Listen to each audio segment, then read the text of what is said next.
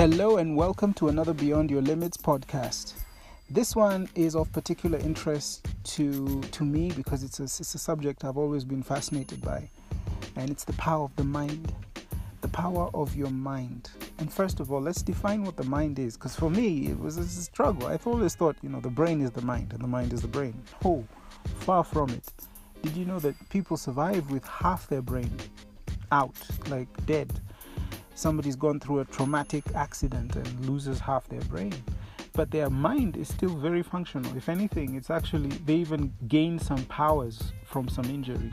I don't know if you've heard of somebody who's been hit on the head and suddenly they become a maths genius. Not to say that it takes that kind of impact to become a genius but it's fascinating to see the mind brain connection or disconnection. And so what is the mind? Who is the mind um, and I think the simplest way I could define this is um, if I say the word cat, do you see the animal, the cat, or do you see the letters C A T? Uh, most likely you'll say you see the cat, and you'll probably describe the cat in terms of color, size, um, amount of fur, that kind of thing. And how about if I say the word car? Do you see the, the, the object, the vehicle? Or do you see the letters C A R? Uh, you most likely see a car, and you, all see different cars. You will see a different shape and different uh, brand. The the seats will be different. Everything will be unique, and it's in your mind. It is in your mind, and that is the point. That our mind sees with pictures. Our mind and our brain are different.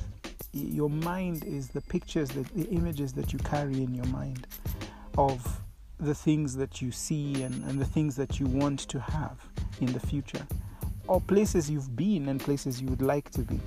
So, images become extremely important to us.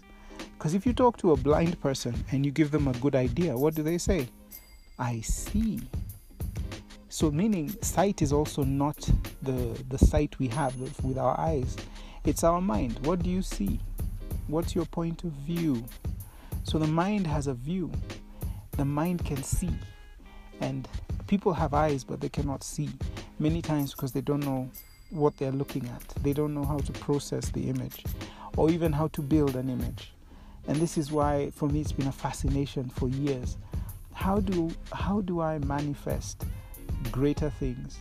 And it starts with the mind. It starts with how do I think? And uh, unfortunately, this is something not taught in the mainstream, primarily because it's uh, it's harder to control people who who have free thought like like what we're discussing versus those who are taught to see things in a particular way.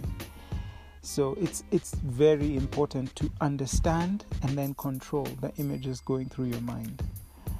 Uh, one of the things I've learned is the importance of visualization taking time to to create visions visions in your mind about where you want to go who you want to be what you want to see uh, what you want to achieve and see yourself having achieved those things. And I've, I've achieved so many things that way that it fascinates me even more. That maybe God power, the power of creation, the power of Yahweh, the power of the universal eh, omnipotence is in the mind. He, he, con- he communicates with us through our minds. And so it is then possible that we, we do and achieve all the things that we want through our minds.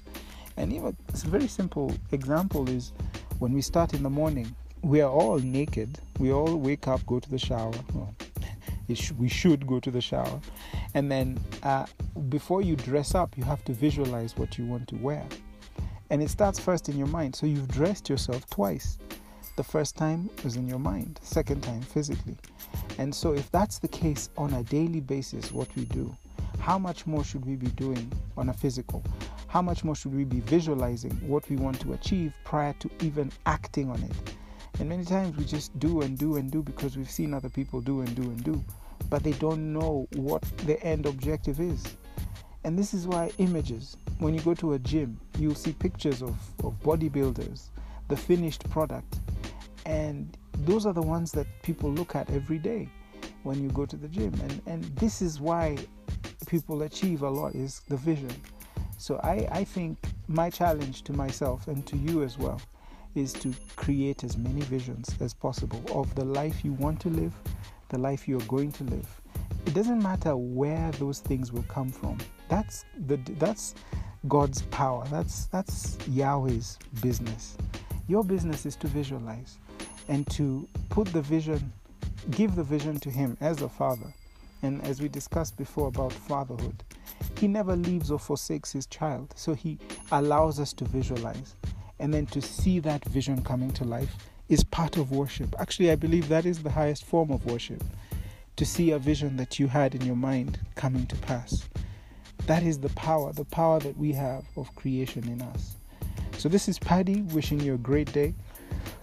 My challenge again is to, for you to visualize. Visualize who you want to be, what you want to do, who, where, where you want to go, who you want to see, and anything that you want to achieve in this life. Visualize it. Take time for that. And truly, you will, I believe, live way beyond your limits.